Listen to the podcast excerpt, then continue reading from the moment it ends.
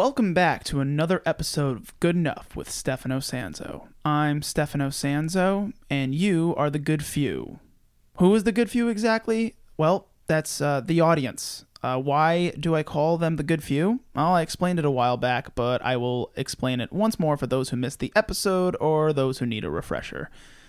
Everyone in my life who ever meant a real deal to me, the people who I knew had my back, the people who I knew weren't bullshitting me when they said they, they showed some form of support where it wasn't just nosiness, where they really wanted to be a part of my life and I wanted to be a part of theirs. The the ones who actually really truly mean something to me, friends, family, and anybody beyond that. They're the good few. They're they're just the ones, you know? And that's who I've decided to call my audience because you every single one of you, everyone who gives this podcast a listen and supports it, you're you're doing me a great service. Not just a service, but just it- it's a high honor to have a weekly uh, weekly listenership. Well, bi-weekly actually, I should say. Um, some news to get to.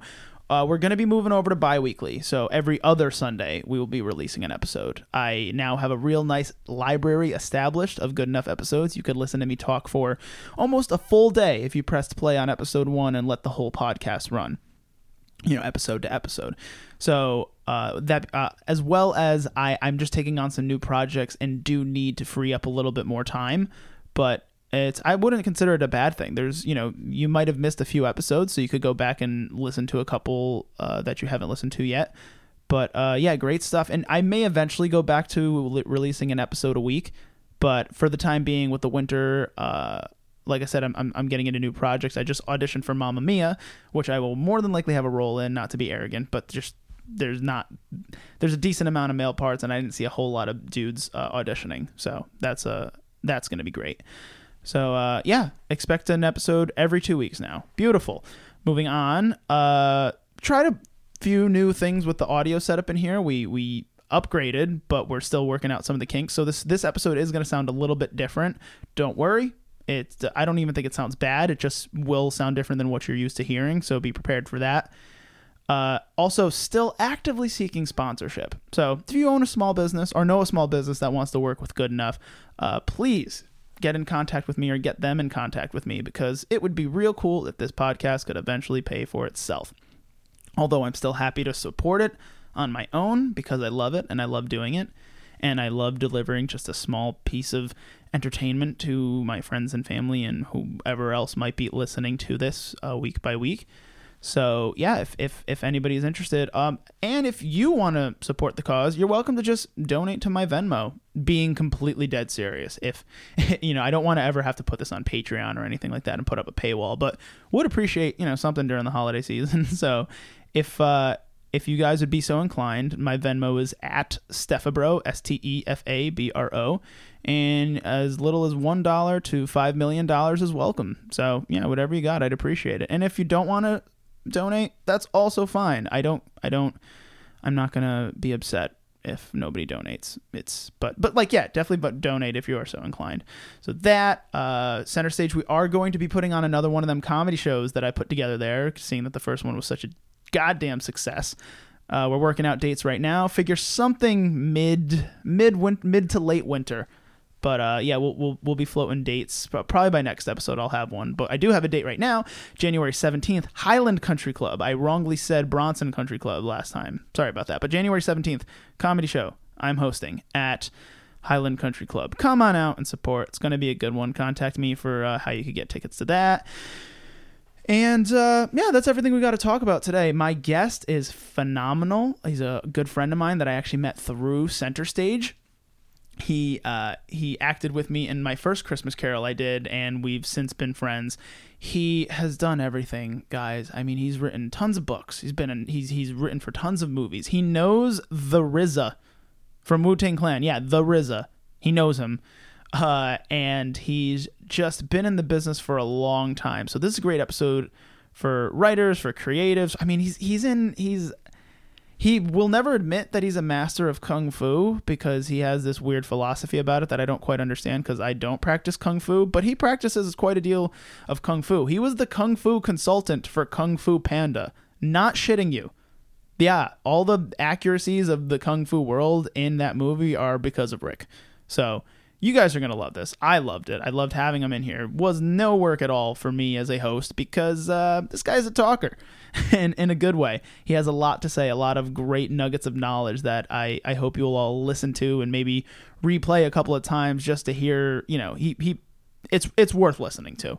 That being said, gonna let you get to it. We'll see you guys in two weeks. I love you a lot. Bye.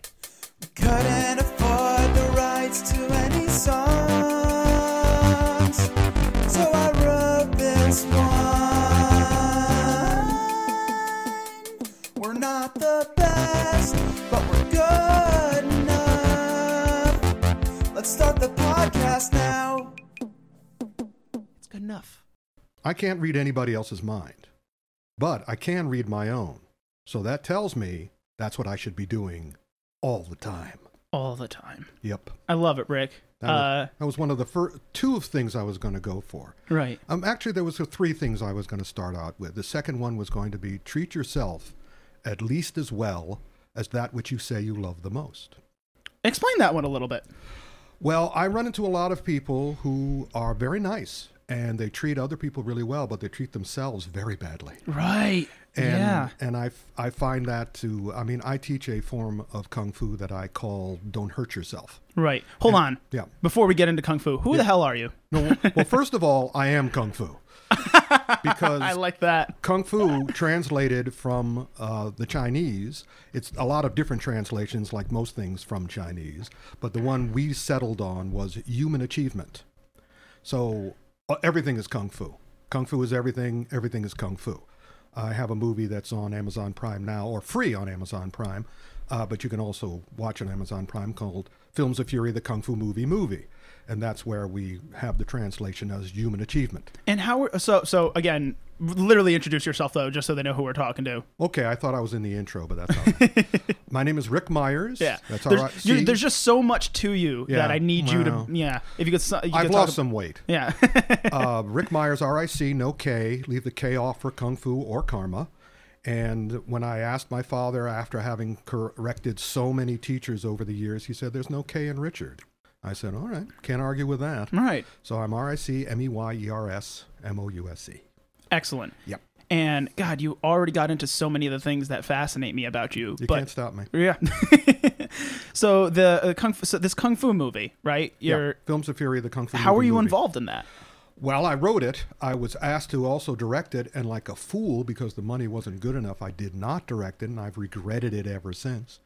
But it's still directed well by two young filmmakers. It was more. It was the. It was more. They wouldn't have paid you enough to direct. Is that what you're saying? No, they would have paid. Uh, you see, uh, I was. I, I okay. We'll get into more stuff about me. The uh, I worked for the resurrection of the Twilight Zone in 1985. The producer of the resurrected Twilight Zone. Wait, there was a.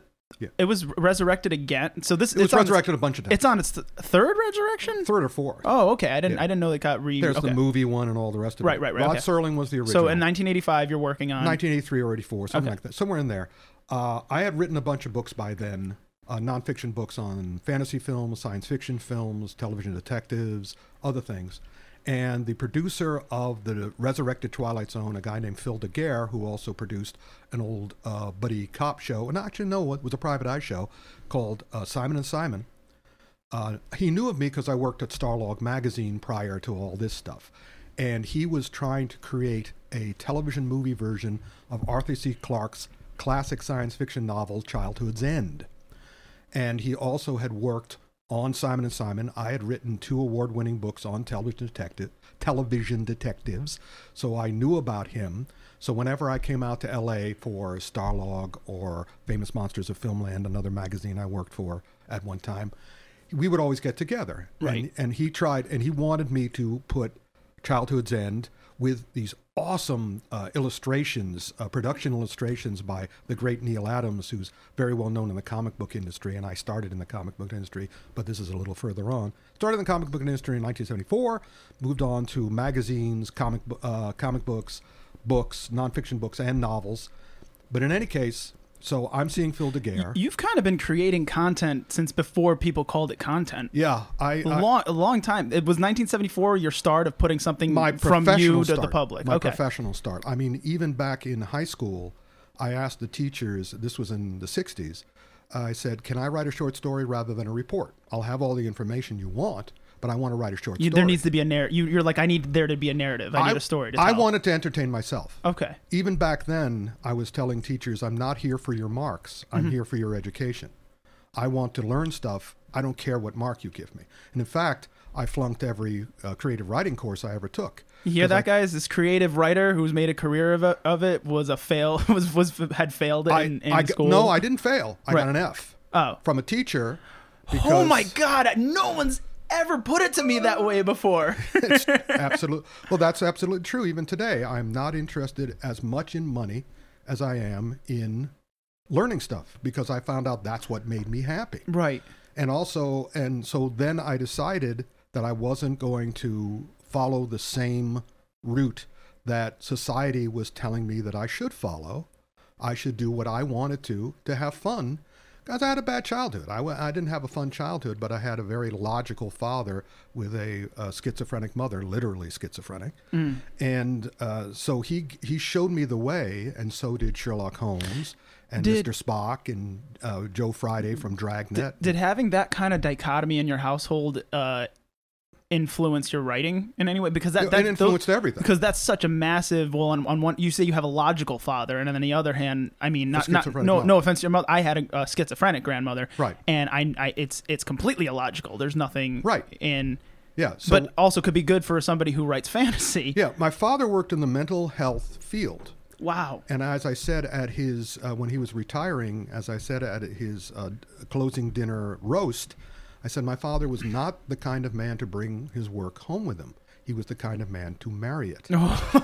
Oh, because he was married three times to three mentally ill women, all different mental illnesses. Pro- did he know prior to marrying them that they were mentally ill? I d- he's gone now, but at when when the third mother, when my third my second stepmother, his third wife started showing signs of mental illness, he comes out. We're out on the front lawn of her house because he never got his own house. He always moved into his wives' houses, and he said.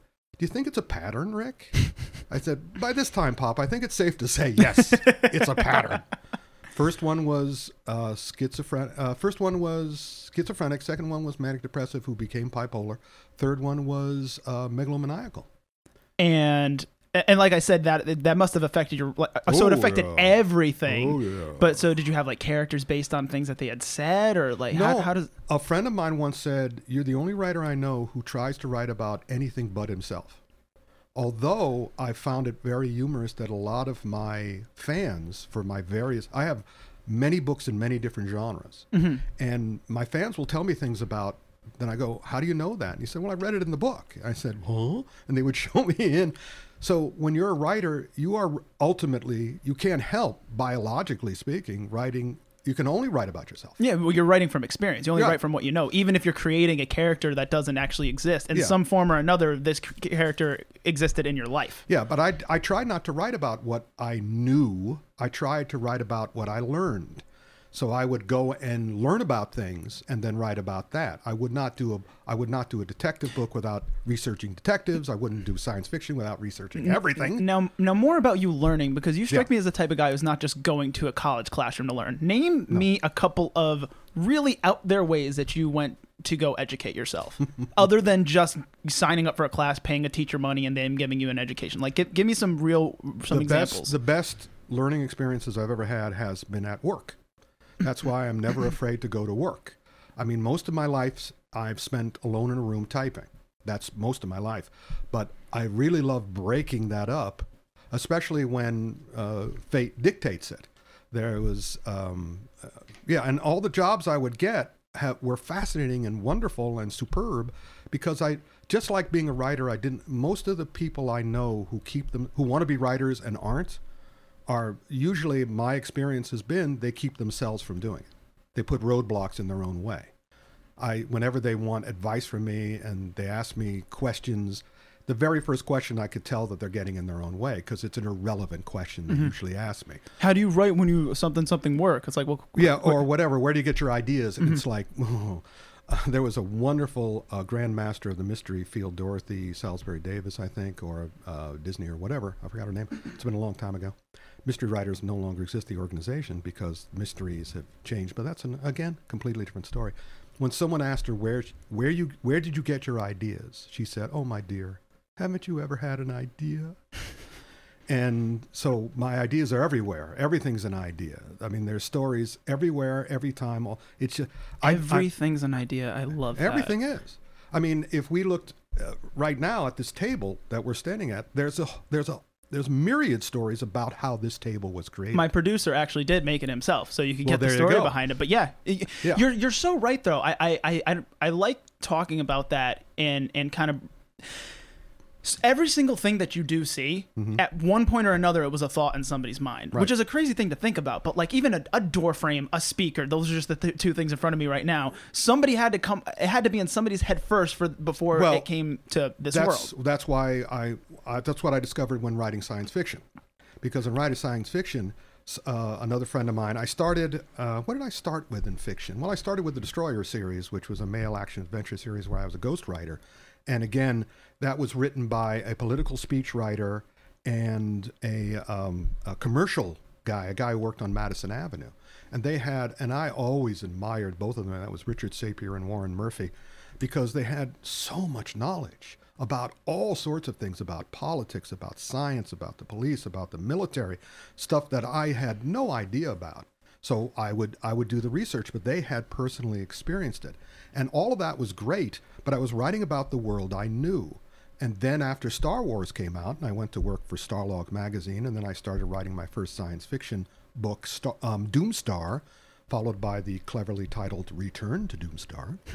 the I realized as one of my science fiction writer friends, who was far more successful and, and excellent than I was, said the thing about science fiction is that in mysteries you don't have to question the door. You don't, you know, you can put in a door latch or a door knob, and the the size of the door is pretty much rudimentary. You don't have there's one or two sizes for doors. You can get bigger doors, smaller doors, but in science fiction you have to question everything. The door. In other words, if you have a, a, a science fiction novel with just humans in it, you don't have to question the door that much. But if it's in the future, if it's in the past, then you might have to question the door. But if you're doing a science fiction novel like I did, with had aliens and spaceships and all the rest of it, everything had to be questioned. Right, because not everything is going to be based on bipedal movement if the characters you're writing around don't have two legs. If I have a big blob with one eye in the center of its blobbiness, Sneakers don't need to exist. Yeah, that's right. Now, I I could write about that blobby character with one eye in the center of their their their gelatinous form, but and and not have done research on it. But I can guarantee it, the book is not going to be as good if if I, eh, if I don't research that. Right. And and and when and we start at the door, but it extends into everything. Except, yeah, because there's so many. Th- we're, we're so used to life being catered to how our Humans. reality. Yeah, exactly. Our reality is. is I is love humans. fathomed. Humans are hilarious. Are they not? Oh, it's so great. But humans have always been hilarious. Always. I always recommend people whenever we get into these conversations. Oh, the other thing I was going to say at the head of the uh, thing at the, uh, if you speak for yourself, you'll never be wrong. If you speak for anyone else, you'll never be sure you're right. Thank you. Before you continue, you taught me something. I use it on this podcast often. I use it a lot in conversation. Mm-hmm. You, your beard, long bearded face comes to mind every time I think of it. You corrected such a horrible habit in speech that I've had my Most whole life. And have, yeah. thank you, most people, saying. I think you're. You know what I'm about to say. Mm-hmm. When people are in conversation and you just say, "Well, people need to realize," or "People Yeah. need to this," or "People need to that." You guys will probably notice a lot in this podcast. I'll correct myself and say, "Well, not people," and then be more specific about who I'm talking about. It's me. Ric taught me this in conver So the whole reason I know you, I, Yeah. I think we should get into that. It's, I didn't just meet you off the street. I've actually known you for a couple of years. Uh, you and I did. It was my first Christmas Carol at Center Stage. Mm-hmm. That's how how you and I met. You were. Uh, which characters did you play? At at the Christmas Carol, Yes, I was the fish, the monger. I was no, that the fishmonger was my smallest role. I was Small the, role. I was the announcer guy. Yeah. Who came out in you know the Bumble, I think he's called Yes. or whatever Bumble, and uh, the fishmonger. Right. And did I have one? I may have had another part. I don't Yeah. remember. But that's how I met you. Yeah. And uh, been cool with you ever since. We had a lot of conversations, a uh, whole bunch of conversations backstage because you have a lot of downtime when you do this stuff. Yeah. And yeah, that was one of the things that you taught me that it has carried over for since. I I I try to acknowledge every time someone's doing it to me and anytime I'm doing it to other people, it has opened up my entire life. It, it, it it's changed so many Yeah. conversations with me because it is a garbage moot thing that people bring up. Look at me. That's People bring some up. some people Name 'em. t- yeah, That's what exactly. I almost exactly. always say, name them. Exactly, exactly. And I wish I was never taught, never taught. I guess by society or through other speech patterns to speak Well- that way. But My attitude is over the years that um, people are afraid of death. Virtually all fear comes from the fear of death. And so people subconsciously or consciously try to get control of their lives.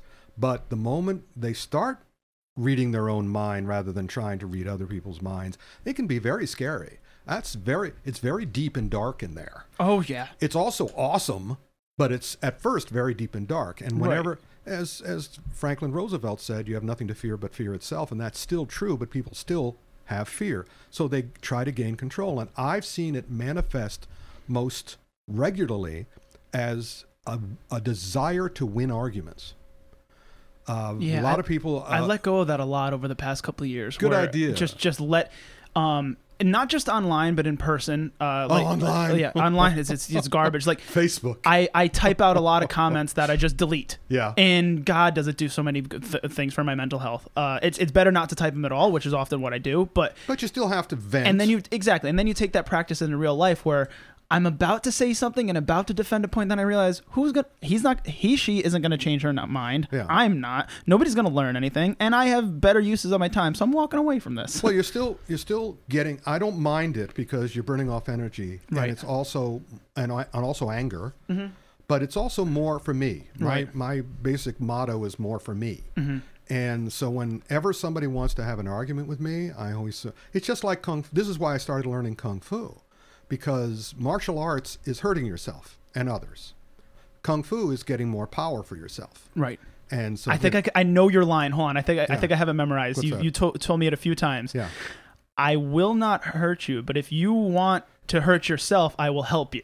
Yeah, Correct. if you insist, and if you insist, there is, trying yeah. to hurt yourself Another thing you by me, trying yeah. to hurt me, then I'll help. And again, I just had this conversation. They were uh, on Facebook. Right. Somebody wanted to know my three favorite uh, kung fu movies, or they said martial art movies. I say, well, I don't do martial art movies anymore. I do kung fu movies. I did do martial art movies, and I know a lot of martial art movies, but I don't find them as enjoyable as kung fu films.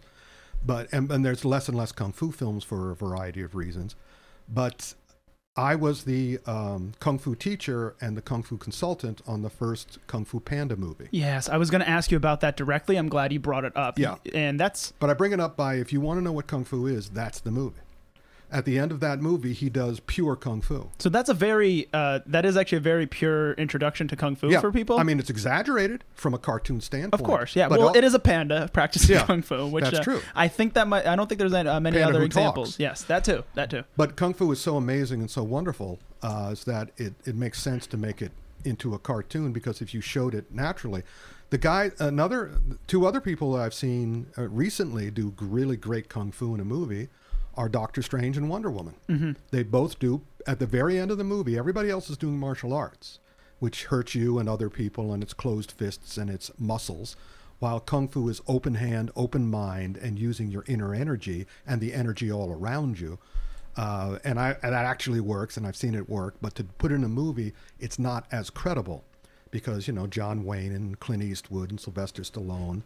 That as unbelievable as what they do is, it's still more credible than seeing actual kung fu. But at the end of Doctor Strange, he does kung fu. He does that thing which you just quoted, which is.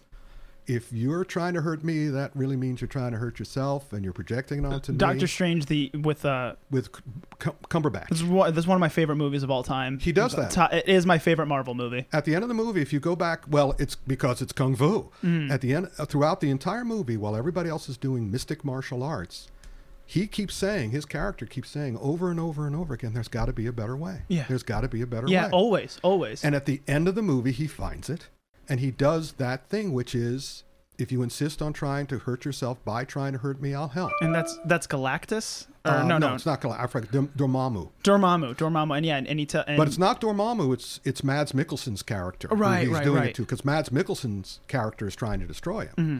But the guy behind the creature behind the Mads Mikkelsen character is Dormammu, right and Doctor Strange goes to see him and puts him in the uh, cyclical in, conundrum. infinite loop. Yeah, and also says, "I'm here to bargain, uh, not here to fight." Mm-hmm. He doesn't say, "I'm here to fight." I'm here to bargain. Right. And at the end, he comes down and basically says the same thing about if you insist, I'll help. But instead of saying that, he'll say, I got you what you wanted. You won't like it. Mm-hmm. That's what he does. Right. He brought a uh, he brought a a earthly concept, an earthly dimension to his dimension, which was time. The what the concept of time was it? Who knows? Who knows? Oh. Anyway, I love the ending of that movie, and and you you would say that's pure kung fu. That is elevated kung fu. I call it. I call it pure kung fu. so what is kung fu? Energy-based. What you see- human achievement. Okay, yeah, because human achievement. because a lot I, I, our conventional understanding of kung fu, people who don't practice. Uh, would be something like Bruce "Oh, Lee. wah," exactly Bruce the Lee. entire Bruce Lee, the the nunchuck whips and all that stuff. The only th- thing Bruce did wrong was die. Uh, if he had not died, we would have a completely different attitude toward kung fu. They they life of Brian, Bruce Lee. You know, Explain. in Life of Brian, there's that big speech, uh, Graham Chapman, when he appears naked before the throng, and uh, he says, you know, don't, you know, go off, think for yourselves, and they all repeat in unison, "We will think for ourselves." Right. And so basically, Bruce Lee always said, learn everything you can from everyone and everything you can, then make it your own. And everybody went, yes, we will learn everything we can from you, Bruce, and we will copy you, Bruce. right. We will not make it our own. The one guy who made it his own became a huge superstar. That was Jackie Chan. I'm going to be the anti Bruce Lee. I'm going to I'm going to make it my own. And he is really a kung fu sponge, Bruce Lee. He, I mean, Right. not Bruce Lee. Uh, Bruce Lee was a kung fu sponge. He was also a kung fu savant. But uh, Jackie Chan is a kung fu sponge. He learns everything from everybody. And as I say, when people say, What's the best style of kung fu? I say they're all the same. What's the best style of martial arts? They're all the same. The human body, the human mind, the world around you. That's what they all are. That's beautiful. the I like that a lot. rest, the rest is ego and money. That's why we have all these different schools of martial arts. Uh, we have because that's how they were created. Because the Japanese came to China, they saw this kung fu stuff, and they said, "Yeah, yeah, yeah, yeah. All that healing stuff is great, but show me how to break the arm again." Right. And then they made it all into fighting. They made, and also they made it into closed fist. Right. The stupidest thing you can do is have a closed fist. You're going to hurt yourself no matter how well you use the closed fist. Right. So it doesn't matter. Somebody asked me, uh, "Do you have uh, do you have blocks in your kung fu?" And I go, "I don't want you to hit me in the face. Why would I want you to hit me on the arm? I'm not going to bring my arm up to let you hit me. Mm. I'm. There are so many better ways of doing it, and there are encyclopedic ways of doing it. I just was talking to a, an actor who's in a new movie called Made in Chinatown, and he was saying, "Yeah, my the martial arts I'm taking is very self-abusive, but I'm not into that slow stuff." And I said, "Well, you know, the, pro- the problem with all martial arts students and martial arts teachers, because I I taught at the University of Bridgeport's Department of Martial Arts Studies, and the problem with all the teachers and all the students was limited knowledge. They go to a certain place and then they stop learning and they just repeat what they've been taught. And fine if you know, and also people. Yeah, there's another thing I love. Another quote I could have said at the beginning of the of the uh, the session was, you know, why why do people? Well, yeah, the beginning of my seminars, I do seminars for kung fu, uh, for my kung fu, and I say I'm not interested in how tough you think you are. I'm interested in how smart you are. I am not interested in how badass you think you are. I'm interested in how effective you are. And really, shouldn't you strive to be good ass? Why is everybody striving to be badass? but yeah, people would just just like what happened to Bruce. I mean, everybody's copying Bruce because he's so badass. He really was badass. And they, he really was. But he was also brilliant and he also knew the right thing. And the only problem was that he got ego and money got in the way. And he basically killed himself. How would you say that? Well, because he drove himself so hard that he died at the age of 33. Kung Fu if you do it right, elevated kung fu, or what I call true kung fu, is regenerative, not degenerative. It's constructive, not destructive. Martial arts is degenerative and destructive. You know, virtually every. when I started trying to learn kung fu, I couldn't find it in America. This was back in the 70s. And my friend was running the Philadelphia Judo Club. Mm-hmm. And I went to several classes. He had a great sensei. Again, sensei is Japanese, sifu is Chinese. Uh, yeah, dim sum is Chinese, sushi is Japanese. They're Mm, not right. the same things. Oh, I love the South Park episode about that. But in any case, um, so he was great, but I noticed that every single senior student in the class had either no or partial use of a major joint because that's judo for you. Right. I mean, it's all joint based, or most of it's joint based.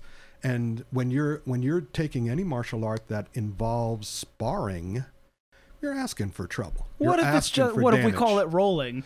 Well, you can. Call I've been wanting to chime in with uh, with some jujitsu stuff. Uh, Yeah. I, I was just at jujitsu an hour ago. So Yeah, but what kind of jujitsu is it? Brazilian. It is Brazilian, Yeah. of course, because Yeah. that's the, that's the popular stuff. it's pretty popular right I know now. the Gracies. The Gracies are awesome. You know the Gracies. and I would never. The well, I know actual some of them. I know some of them. Okay, the one the ones that count. Well, I find they all there are pe- there are people who have changed their last name to Gracie. I know. You know. So, oh, I'm well aware of that. but they are related to uh, there are people who say they're ninja. right. Uh, mhm. Yeah. I, I, again, I don't know. All I know is that I've made met several people who said they were Gracies in an environment where it made an enormous amount of sense that they would actually be Gracies because Right. they were surrounded by martial artists. Uh, that for- if they weren't Gracies, they'd be in big trouble. For some of my uninitiated uh, Mm-hmm. un- uninitiated uh, listeners, the Gracies are a family that popularized and That- really pushed jujitsu forward. Uh, Yep. the, the- a Brazilian family. They're all killers in jujitsu, and they this Brazilian jujitsu, this thing that kind of moved away from Jap- the the Japanese jujitsu that was that everybody was accustomed to. Right. That's that's their thing. Every all the Yeah. gyms you see popping up, it's all it was all their influence. The Gracies really created the BJJ uh, fascination that you've seen in the past what 10, 15 years. Absolutely. That is that is really blown up. It, it helped a lot that uh, many of the people winning in uh, major martial arts, uh, like like like UFC and Bellator, a lot. Yeah. of them are very well versed in jiu- uh, Brazilian jiu-jitsu. Yeah, so that helped blow up the brand as Any well. Any kung fu person who shows up at UFC or MMA is not kung fu. yeah, nobody really nobody really practices kung fu or says they practice kung fu. No, uh, as a because fighter. because MMA and UFC i- are are ultimate in self-destructive, degenerative nonsense. Yeah, I I- can't believe how long some of those careers are for what they're doing to each other. Well, I can't believe how short some of them are. Well, no, I, that's not. That's what I can- believe. I can believe I have no problem with that. They hit the hell out of each One other. One of the reason White Mike White very very smart in that he made himself into the star because uh, in UFC you can't remain a star for long Mm-hmm. Because it's just too destructive. yeah, eventually someone's going to take the throne. Yeah, and and worse, you're going to be damaged. Yeah, for, for every life. single every single fight. for life. Yeah. To, for years after you retire. Oh, absolutely. Yeah. So again, that's not something I am into. I'm not interested in that. Mm-hmm. Right. I'm And- interested and in. Ric, by the being way, better. every single guest within the first two or three minutes, I ask uh, what what makes them happy, and it's just a way to get them to start talking about some of their passions. I didn't think that'd be necessary with you, so I didn't. So so for my listeners who are expecting it to show up in the beginning of the episode, it's just not necessary. I with already Ric. mentioned he, it. Yeah, exactly. He's this man lives, learning. breathes, speaks. He he Learning. is his passions, and I, I wish more. I, I I would like some people to take that away from from hearing him talk. He he's loaded with them, and and it, it clearly engulfs his life. And I, I imagine it adds a lot of value, a lot of purpose to to you waking up every day as all the different things that you get into. Look, I I know the end of the story. Everybody knows the end of the story. I Not a lot of people. that. Not a lot of people face that, but I know the end of the story, so I don't worry about the end of the story. End of Mm-hmm. The story is taken care of. Right. I love people now. that you know is saying is it is the world going to end and i'm going yes it is for every single one of us Right. we all get one. But also, what I find whenever somebody starts talking politics or complaining about the situation as it is now, especially here in America for white people, I always say, look, choose any 50 years of history, any 50 years. Choose any country. Research those 50 years in that country of your choice. You'll recognize everything that happens. Because as long as humans are involved, humans will act like humans. And so we are combinations of good and bad. Some push that over into evil, but that's somebody else's definition. And everyone seems to be wanting to win the argument. So there's no communication. It's all, you know, fear. It's all fear based. And it's a shame. Isn't it? But I can't have, like I said, that's why I chose the line that I started with. I can't read anyone else's mind. I can only read my own. Right. Therefore, I do. Mm-hmm. And that way, I'm not going to tell you what to think. I'm going to tell you what I think. And it's up to you. The only person who's truly in charge of my life is me.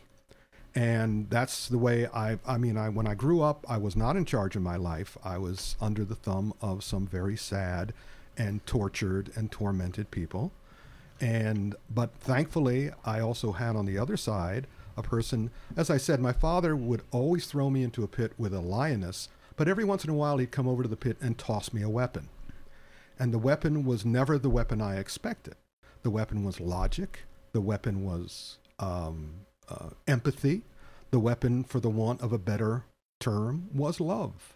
For for for a writer, for a creative, for an artist, Hmm. you do have an incredible concept of logic. It, it's it's it's fascinating to me. I, I think that's one of the things that draws me to, to speaking with you as uh, as as much as I have Mm-hmm. uh, since I've known known you, and and just uh, the way that I the weight that I put in your words is that you you have this big explosively creative mind and you're not in the clouds. You're you're grounded. You're very well rooted and you're able to speak like a mathematician like a scientist which which really is fascinating because because I'll talk to some hippie some hippies or some creative type peoples and they're they're up in the clouds man. They're this they're that. They don't speak with any logic. So so that upbringing you spoke of of having a a schizophrenic mother with an extremely logical father it Yeah. really comes off in a beautiful way with you. You dealt with that juxtaposition f- eh, eh, phenomenally I have to say The symbol for Tai Chi is the yin yang symbol, which uh, signifies balance. do you practice tai chi as well Well, I practice Kung Fu, which is everything. I love that. I love. I love that you say that. So, so you're you're very open. That Oh, yeah. helps. That helps. That I'm not going to make a fist. right. Right. There's better ways. There's better. If you insist on trying to hurt yourself, try trying to hurt me. I won't. I won't hit you.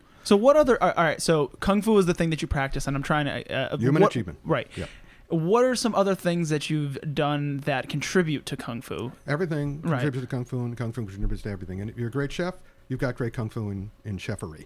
If mm-hmm. you're, you know, a great actor, you got kung fu in whatever. If you're, but I've discovered this is something else I'm discussing with a lot of people lately because they're trying, they're seeking happiness, but they think happiness is something, and I, I always try to bring them over to try to be, strive to be someone, not something. Anybody ever hear of George Arliss? Have you heard of George Arliss? Absolutely not. Okay, George Arliss at one time during the early 20s, I think, and the late teens, was the king of all media.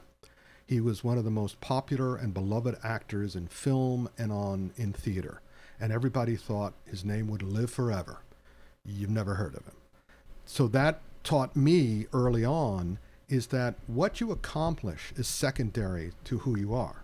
Who you are should drive everything. That's why that's why I always say treat others treat yourself at least as well as that which you say you love the most.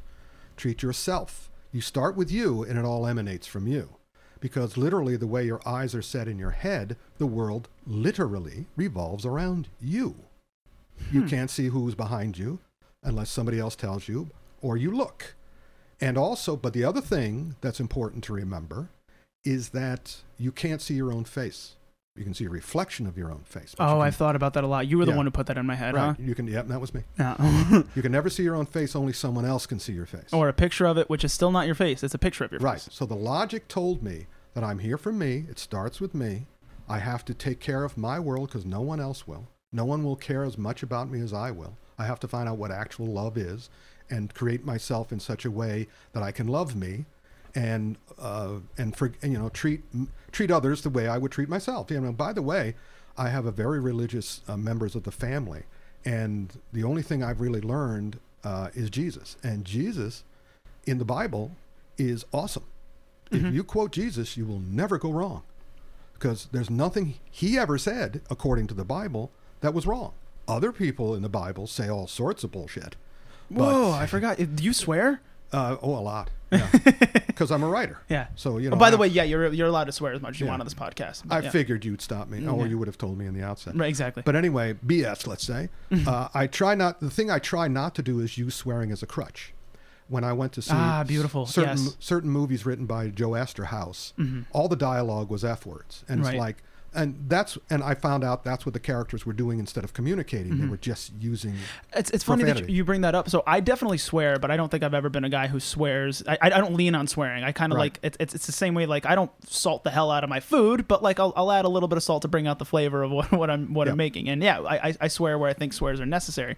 But like just a couple of weeks ago, I was speaking with someone who uh, knew a lot about supplements. He he, ha- he has a supplement place, Cool. and and I, I really appreciated his info that was coming out of his mouth. But every other word was fuck, and it was to the point where like does he real like you can you have a lot to communicate with, but fifty percent of the words that are coming out of your mouth are fuck.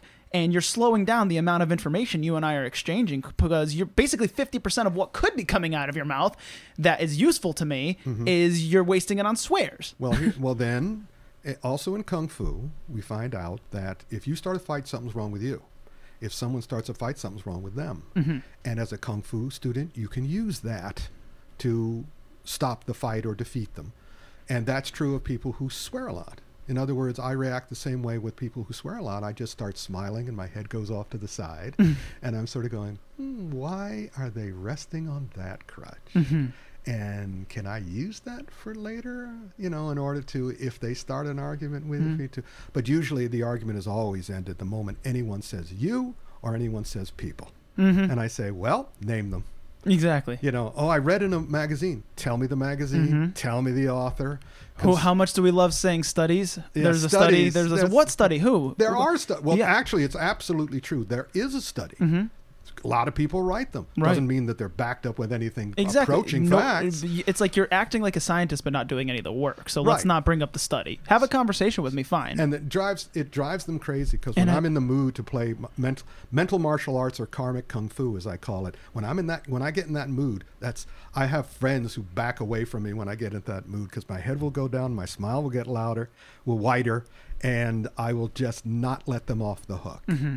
Yeah, no, you're very good. You're very good at making Or people self-reflect. No, because I've done it many a times. You, you, you. Ch- just in the small time that you and I got to hang out backstage, you chipped away at my massive ego that needed some work with a lot of the things that you would say because it just it made me very self-reflective on the things that. Yeah, I got uh, ego issues. too. I mean, I mean, you're speaking to me now. It's I probably sound a lot different of a person than when you were speaking to me then. no, you sound exactly the same. Fantastic. You were saying different things though. Say, saying different things. Yeah. But no, I, I'm saying I I I, pract- I I I do try to practice a lot of that. Just checking checking my own ego, checking my own speech pattern, and like, what am I actually saying here? Yeah, what do you am- wanna say? What what uh what memes of speech am I resting on right now in order to get a point across and, and realizing I'm actually completely failing because I'm I'm I'm you know What's the reason that you're doing? it? exactly. That's why I keep studying my own mind. And by the way, if you read your own mind, it is just the universe in there. There's It's a lot going on, oh, dude. oh, There is a lot amazing. going on. It's You- beautiful.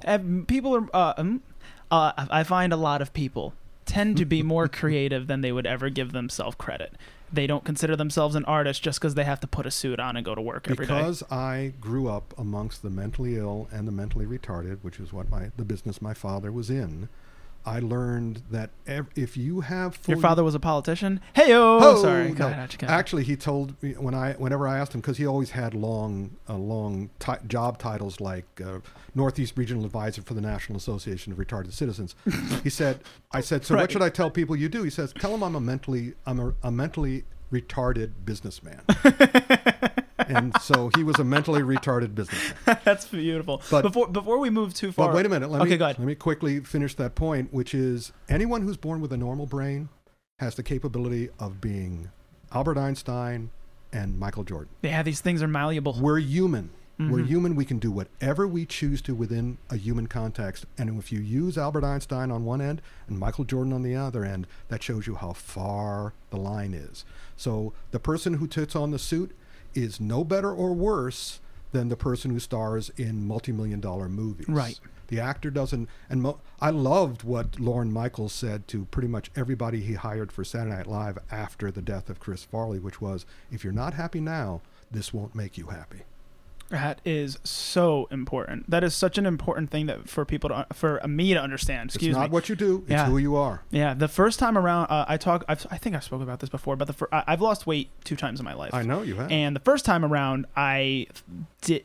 It wasn't enough for me. And it's why I put it on so quickly. It's because I kind of expected Yeah, there to ident- be more identity crisis. Exactly, I expected there to, to to find my identity at the end of it. I did that Now, too. now, just the other, just a couple of months ago, I prepared myself for that. I don't. So forgive me, guys. Forgive me if I'm repeating myself, guys. But uh, uh, when I ran the marathon, Right. I prepared mentally for feeling nothing when I crossed the finish line. I prepared mentally for something I've wanted to do my entire life, for something morbidly obese me wanted to do. that realized I'd have to drop hundred pounds and get really good at running to ever even consider finishing a marathon. Mm-hmm. I I prepared myself for feeling nothing. I was I once I crossed that line, I I'm like, hey there, there might not be anything on the other side. Right. And I was ready for that. When I crossed it, I was a different person. But that, that was just a happy accident. I, I didn't I didn't plan for what it. What I teach is translated roughly as mind, body, spirit uh, connection, but also open mind, open hand, open heart. So, what I recommend is that you don't prep anything. You're just open. Have an open Yes, yeah, mind. that helps a lot. Don't go expecting something to happen, but when something happens, be open to it. right. That's what kung fu. That's what we do in kung fu. We open our arms, we open our hands, we open our mind, we open our hearts. Now, uh, a- a friend of mine uh, once told me uh, Wu Tang Clan ain't nothing to fuck with. Is that true, guys? He has a connection to Wu Tang Clan. Yeah, I, I, I know. I need you to know- talk about it. I know RZA pretty well. You know, guys, he knows the RZA. I was I was on. The, I introduced this RZA. guy. I introduced RZA. The uh, RZA. That is insane. Two years ago, I think it was two years ago at the San Diego Comic Con. We were in Hall H with 8,000 seats. Uh, RZA had just directed a movie which has still not come out. Uh, but um, Is it in development hell? What's no, no, I don't know what the deal is. I have to ask. I'm affiliated with the company that uh, helped produce it, so I have to find out what is going on with it. But I, you know, but RZA has made other movies as well. Anybody? I watched Man with the Iron Fist. Was Yeah, what, it what was that? Was it called? was- yeah, it was. it was interesting. It was unfortunate. Yeah. um, and probably what's happening with this new movie is the same thing that happened with that movie.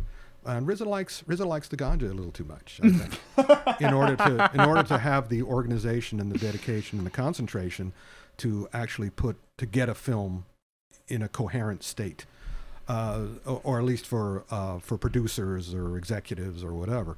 But be that as it may, he's an awesome guy, and he knows me. He recognizes me. He has my book. He has he's seen my documentary, et cetera, et cetera, et cetera. So yeah, but let me put it this way. Let me make it clear. Uh, nobody. i- What's what's the line? Uh, Wu Tang. Wu Tang Clan ain't nothing to fuck with. Nothing's nothing. What is it? Wu Tang is nothing. Wu. Tang Clan ain't nothing to fuck with. Okay, Wu no- Tang Clan ain't nothing. to fuck. Nothing. Nothing ain't nothing to fuck with. if you are fucking something else, you're fucking yourself. so you don't fuck with it. You open mind. Oh, what did I just say? Yeah. Open mind, open hand, open heart. Right. You don't. You don't. If you're if you're setting out to get into a situ- situation where RZA has to say to you, "I ain't" or Wu Tang Clan ain't nothing to fuck with, you're fucked. you're fucked. Yeah, it's true. It's true. If the Yeah. RZA has to tell you that, you've Yeah. already messed up. Yeah, I mean, No, I respect RZA and- and- enormously. And what did you do on that particular? What, what what's the film called? When we we know it's not Cutthroat. City. Cutthroat City. I didn't Okay. do anything on it. I'm affiliated with one of its producers, Well Go USA. Mm-hmm. Uh, Well Go USA has sponsored my uh, kung fu extravaganza at the com- at the San Diego Comic Con for the last couple years. I've been doing the superhero, the San Diego Comic Con superhero kung fu extravaganza. I've been doing that every year at the San Diego Comic Con for the last 22 years, and we're preparing for the 23rd now. When's that going to be? It, it's every July in San Diego, the, Right. the Comic Con. And uh, so at this point, even though they don't officially give me the AOK until the middle of May of every year, it's after 22 years, it's going to be probably something very important or serious that will keep them from approving it again this year. Right. Because I've been told by the head of programming and everything that uh, they love me. I mean, yeah. If you've So- been if you've been to it twenty for twenty two years, and you're always on a panel, what I've been, what, what do you I've been that. do? No, I do the the extravaganza. I used to be on a panel because again, I started my career, my professional career in comic books in 1974. Uh, Jeff Rovin, the great Jeff Rovin, who's considered the Rolls Royce of ghost writers, and his name is he does Tom Clancy books, William Shatner books, Gillian Anderson books. He does everything. He's enormous. He's amazing and a wonderful guy. He gave me out of the blue. He gave me uh, the job as assistant editor of the Atlas Comics Seaboard Periodicals line, which just this year was bought by Paramount Pictures to make into movies and television shows, including some of the characters I helped create and Shepard. So I'm saying to all, whenever I'm watching reality television and somebody says, I'm not here to make friends, my response is always, that's the one thing you should be doing. because I am telling everybody out there, become a person who is likable, who people want to be around and hang around with the best of them. Because all of Hollywood is 20% geniuses, 80% venal backstabbers. you want to be with the 20% geniuses, but in order to be with the 20% geniuses, you have to turn yourself into the kind of person they want to be around. Mm. And so, yeah, it's it's it's who you are, not what you do. It's the sense of energy that comes off you. It's the stuff that you love that you want to share with others. A lot of writers who are more successful than I am and better known than I am share their what they hate about life. I share what I love. And Which is why I don't need to ask you. what? Like I said, it's it's the only you're the only guest I think I've ever not uh, not like actually Mm. phrased the question what makes you happy what gets that's what I always Learning makes me happy. yeah of course But I actually did research to find out because when I decided at the age of 12 that I no longer wanted to feel physical or mental pain, I had to find out what made me happy. And all around me, there were people who were deciding that booze made them happy or drugs made them happy or, you know, and I uh, bet they looked sex real made happy. them happy. Yeah. And again, they, they weren't go, they weren't going on target. So I decided, all right, I got to find out what thrills me. I got to find out what excites me more than anything else. Because all the time, in Kung Fu even, I have people who say, live life to the fullest. And I always go, what does that mean? Do I have to be jumping out of a plane while I'm on the toilet? Is that living life to the fullest? I'm not, I'm not gonna lie, Ric. Yeah. that sounds really fun, It- and well, I might have is- just wound up on my bucket list. Uh, there we go. But I'm pretty sure having jumped out of a plane Mm-hmm. and also having been on the toilet, the two really don't mix. Which was better? Uh, they were. Oh, by the way, I'm glad you asked me that. They're both great. but it's very difficult to do your business on the toilet when you're jumping out of a plane. Right. Very difficult Mm-hmm. because your body reacts in a fairly natural way. You'd have to be a little too high up on the kung fu scale to be able to crap in a toilet while you're parachuting Right. because It'd be a body, very strange Guinness World it'll Record. be you'll be tensed up. You'll be you won't be getting the kind of thrill from either Yeah. that would work best with them separate. right. So be that as it may. Which I, I I wish more which uh, more companies and more people understood about combining things where you you end up making two things suck. it's interesting because another thing I could have said at the opening I am not an or person, I am an and person. War is not good or bad, war is good and bad. Yeah, you uh, another one I remember you once told me uh, uh it was something about uh is war oh, oh yeah it was like is war good or bad you're like well it stopped the holocaust Well, well, it didn't stop the Holocaust. it, what, what was It's- it It stopped the point? Hitler. yeah exactly there you go yeah yeah The Holocaust, unfortunately, we were a little late on. yeah yeah that had already kind of Yeah, I, whenever I heard the old uh, song "War, What Is It Good For," and then the reply is absolutely nothing, I would always mutter under my breath, "Stopping Hitler." yeah it's true we needed to go to war to make him do that No, what was the Vietnam War good for? That No, was, was absolutely nothing. yeah yeah But World War II, sometimes, but again, everything. The atom bomb, good or bad. Nope, good and bad. Mm-hmm. Everything is pretty much and rather than or. Even uh, Mr. Meyers, would you like uh, fish or beef? Yes, please. Exactly but you have to make a choice you, No, I don't. you don't you No, don't Not. You may have to choose. you're right I you're don't right, have to. you're right that's just a lot of protein for one sitting I couldn't see Well, I can but have. I understand yeah Mm-hmm. Well, I don't have to have huge, massive amounts. But again, you know, vegetables or uh, fruit. Now I want I Yes, want to talk more about uh, that epiphany ep- epiphany that you had at twelve. Twelve. You said you no one no longer wanted to feel physical or mental pain. Yeah, I'd already experienced it. Right. Didn't and like it. And you're good. You're good on that. You're you're you decided you're, you're not a masochist. I was going to do what I wanted or needed to do to try to avoid it. yeah. Okay. Then years later, I found out the first rules of actual kung fu fighting is awareness and avoidance. Mm-hmm. You avoid the fight, Right. and and when the fight, if the fight actually has to start by someone other than you, you still you avoid the attack. You don't meet the attack. You don't prove how badass you are. You pro- you prove how good ass you are Mm-hmm. By avoiding the punch, having balance, and having education. So if you want to know how to kung fu fight, it's Honest Abe. A B E. A is for awareness and avoidance. B is for balance. E is for education. There are places all over the human body where all you have to do is go boop, and the person will go down like a tree shot from a cannon.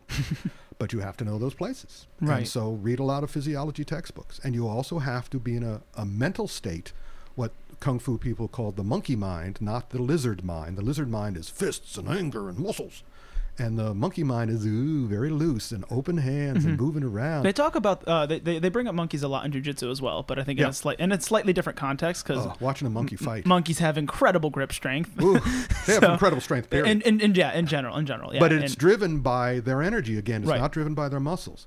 A monkey, when threatened, it will invariably go for your face or your balls. Mm-hmm. And by the within sec, within nanoseconds, within a second, they have them, mm-hmm. and they have them off your body. That's a fascinating thing I've found with uh so so without knowledge, I'm actually a really good example of why a martial art could work. So Mm-hmm. without ba- w- with, without any knowledge, I'm supposed to be the more form- formidable opponent in a situation just because I have crazy endurance and crazy strength. and you also have more knowledge. Well, no, no. let- Let's just take the knowledge out of it. That's what I'm trying to get. Because getting into jujitsu, I've found that people who are 120 pounds could ragdoll me by redirecting my weight because I don't have the technique yet. I'm still a very fresh white belt. They have knowledge. and they ha- exactly they have the knowledge. I have the strength and I have the endurance. I could run a marathon. I could lift, you know, I could lift 500 pounds, and that means nothing when it comes to ju- Yeah. uh, jujitsu It because means it's all nothing, about technique. It means nothing for most things. For most that- situations, you're right. Which will make you regenerative and constructive. Correct, correct. Yeah, it's it's it's what uh, you want is your is your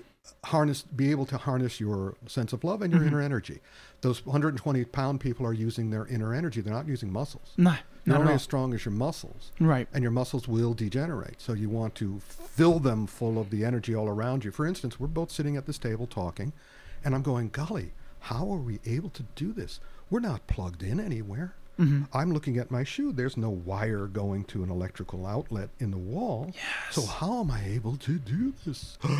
Let's talk about this, please. That's yes, go- chi. Go, That's energy or the force, whatever you want to call whatever it. Whatever you want to call it. It is chi. And I've discovered through practice, not just through faith, uh, that it's all around us, and we can we can gather it if we're open to it. Mm-hmm. For instance, I'm a little later today. I am playing a jolly old elf at a school, and I've been playing a jolly old elf for about 15 years now.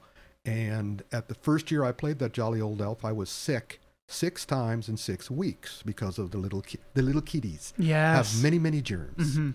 And I have a qigong teacher in Taiwan who taught me something called peng shui, which is feng shui for where you actually live. Feng shui is for your home, but your physical home. Peng shui is energy gathering for your inner body. Because that, by the way, everybody is where you actually live. And and ever since I and it's a, a ludicrously simple energy building uh, uh, technique and exercise. And ever since I've done it, I have not been sick since. How long are we talking? Uh, 15 years. You haven't been sick in 15 years. I've I've had some things that were not were different, but not. I haven't been sick during my seasons as as the jolly old elf. Okay. And people have said, uh, you know, people have scoffed and said, "Oh, Ric, that's just your imagination." And I reply, "Exactly, Right. exactly. What's most important, your mind or your body? They're both. Again, it's not or, it's and. Mind and body. A buddy of mine. They connect. Yes, a buddy of mine uh, hit me up before. He was about to go on a trip to, I believe it was Yosemite, one of the national parks. Nice. And he and he tells me, Stefano, he goes, yeah. Some people are gonna hate this, especially my friends if they're listening. But they're like, you're su- you're super healthy. You know about staying. You're, you know about staying healthy. You don't get sick that often. He's like, I'm currently at the office and uh, everyone at work is sick. I'm leaving for vacation in four days. I'm like, how do I prevent myself from getting sick? What do I do? And the first thing I told him was like, well, bef- I'm going to tell you a bunch of stuff. But first thing, do not believe you're going to get sick. Right. And, and he's like, well, I'm like, I'm like, this is an actual, uh, please, this isn't woo woo wishy washy hippie bullshit. I'm like, I'm like, please listen to me when I say, Yeah. do not believe. Get get that out of your head. do not mind. believe you are going to get sick. Not Just easy. get it out of your head. Not easy. He's like, all right. I'm like, then I told him all the things like, and then just be the healthiest person you could be. Drink plenty of water, eat a eat a good balanced diet, all the things you already Oh, know. okay. Get good sleep, but please do not believe you're going to get sick. missed- and he missed- didn't he didn't get sick, and he- but but as soon as he got back from that trip, he got sick. flooded, Okay, flooded with sick. Here's the deal. Here's the deal. You didn't mention the second most important thing. Go ahead. First of all, believe, you know, collect your energy, uh, connect your mind with your body, have them work in tandem so you don't get sick. The other thing was wash your effing hands Yeah, really. Okay. all the effing time. And if you're really worried about it, wear the damn mask the way the Japanese do. They do. I know, but Yeah. we don't do it in America because that's not awesome and cool. Mm-hmm. So it's like, yeah, you don't want to get sick, be smart, do the education, wash your hands. All that was the one I took something from each of my mentally ill moms. My third mentally ill mom, she worked at an old age home, and she said, "You want to know the secret? Wash your hands." Mm-hmm. And then, of course, during Santa, do not touch your face. Oh yeah. Uh, by the way, your face. so Ric has a seven foot beard, and uh, he he uh, every year he is a real live I'm a practicing jolly old. Santa. I'm a jolly. No, I don't. I Oh, don't, I don't practice. oh Jeebus. I am. That's You the are. big difference. I was on another podcast. so you say jolly you say jolly old elf. You won't Yeah. call yourself Santa? Uh, no, Interesting. because uh, other people can, and I'll try to stop them because there are a lot of Santas out there, Mm-hmm. And a lot of people are playing Santa. Right. When the time comes, I I just go in. I have a book called uh, Santa Confidential, uh, where it was a collection of 52 actual questions from actual children with honest answers from Santa because everybody got wrong information about Santa as far as I was concerned. So I created uh, my jolly old elf as a credible, a Santa that children could believe in. Nothing magic, nothing secret. All elven science. El- ask it. me anything. Elven science. And then I go into detail of what the elven science is. Because Kung Fu, again, I have a uh, one of my characters. I have T-shirts. I have mugs.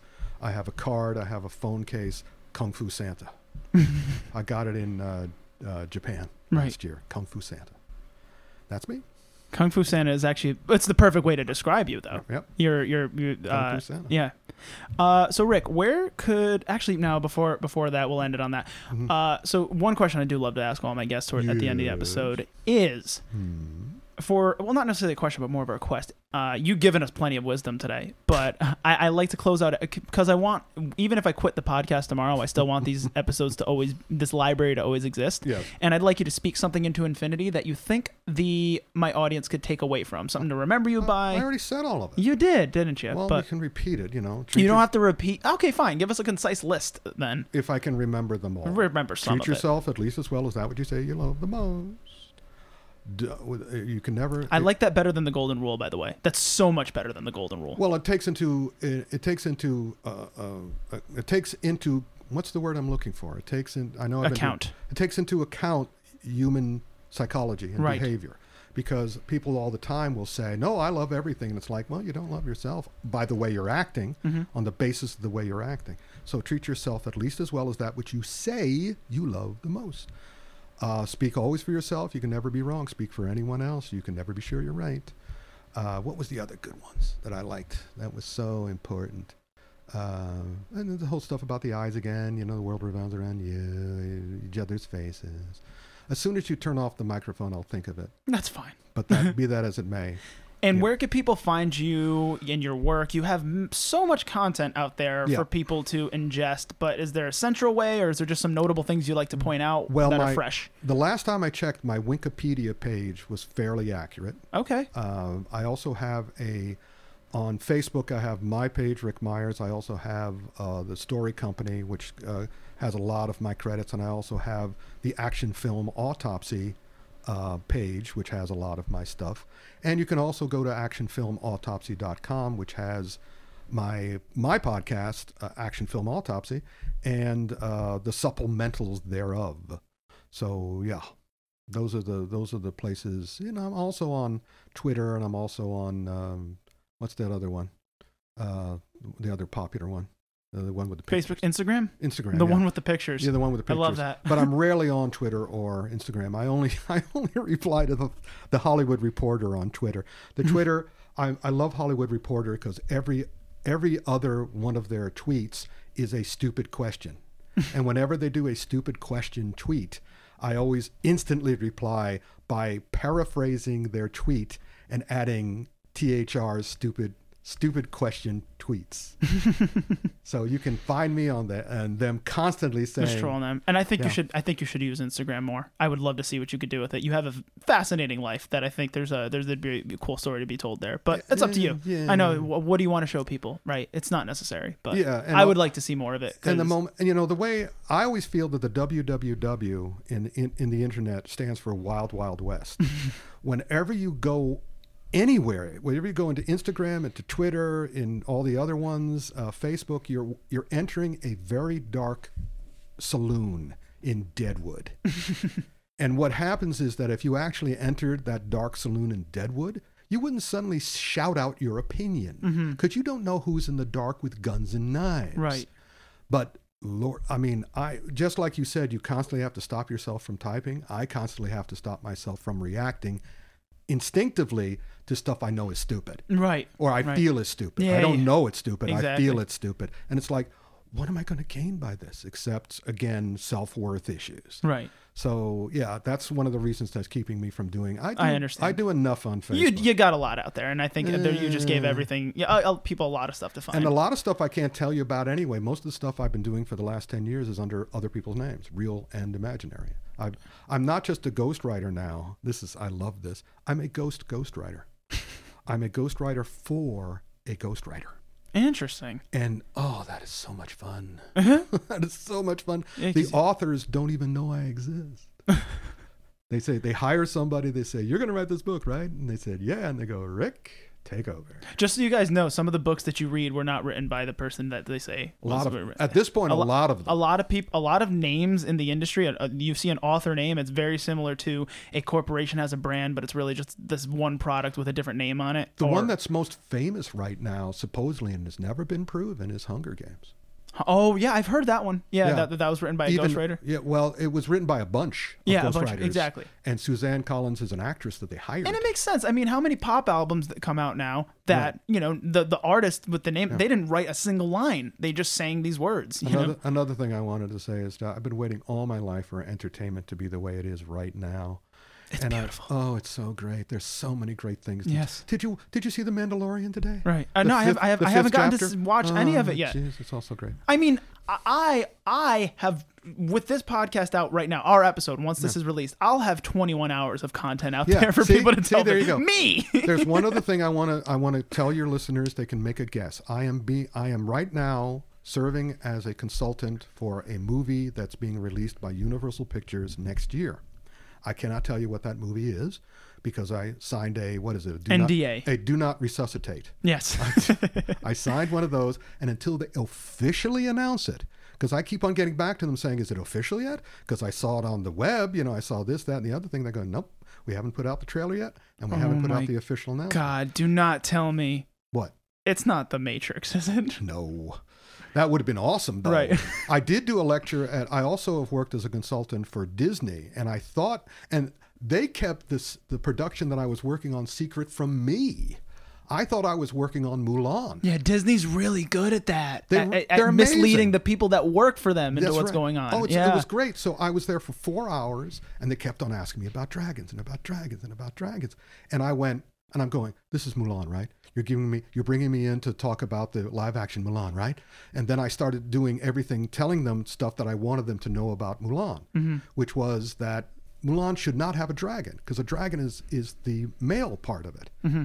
She should have a phoenix, which is the female part of it. And they're going, no, no, no, no. He, she had a dragon in the cartoon. She had a dragon in the cartoon. I said, but that was wrong. That was limited knowledge. That was ignorant of what the truth of the matter was and how the male population of China changed everything so it would become it would become dragons rather than the partnership between dragon and phoenix because yin yang is male female night dark uh, black white and so you, you can't have the dragon without the phoenix really for it to be balanced and then i saw the new trailer for uh, mulan and i went okay wasn't necessarily coming from me Right. but the fact of the matter is they're talking about phoenix now and i went "Uh, That's awesome. um, but now, supposedly, the other thing I was working on, they have another movie they just announced, Raya and the Last Dragon, which they better change the title to because everybody will think that Taimak is in it.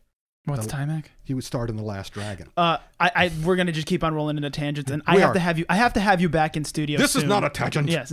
well, well, no, just like uh, I, I just wanted to, to, to end the podcast. So, anyway, so guess which movie I worked on Universal? It'll be out in 2020. You and, guys can guess. and I would I would love you to talk about it when you can talk about it. Again, you're definitely going to come back here. I I, I, I hope We'll I see. hope you've had a good enough time to. I have uh, nothing more to say. Yeah. Perfect. Well, On that note, everyone, you know where to find me. I don't need to keep repeating it. And as always, drink more water and be nicer to each other. And use your blinkers, jackass.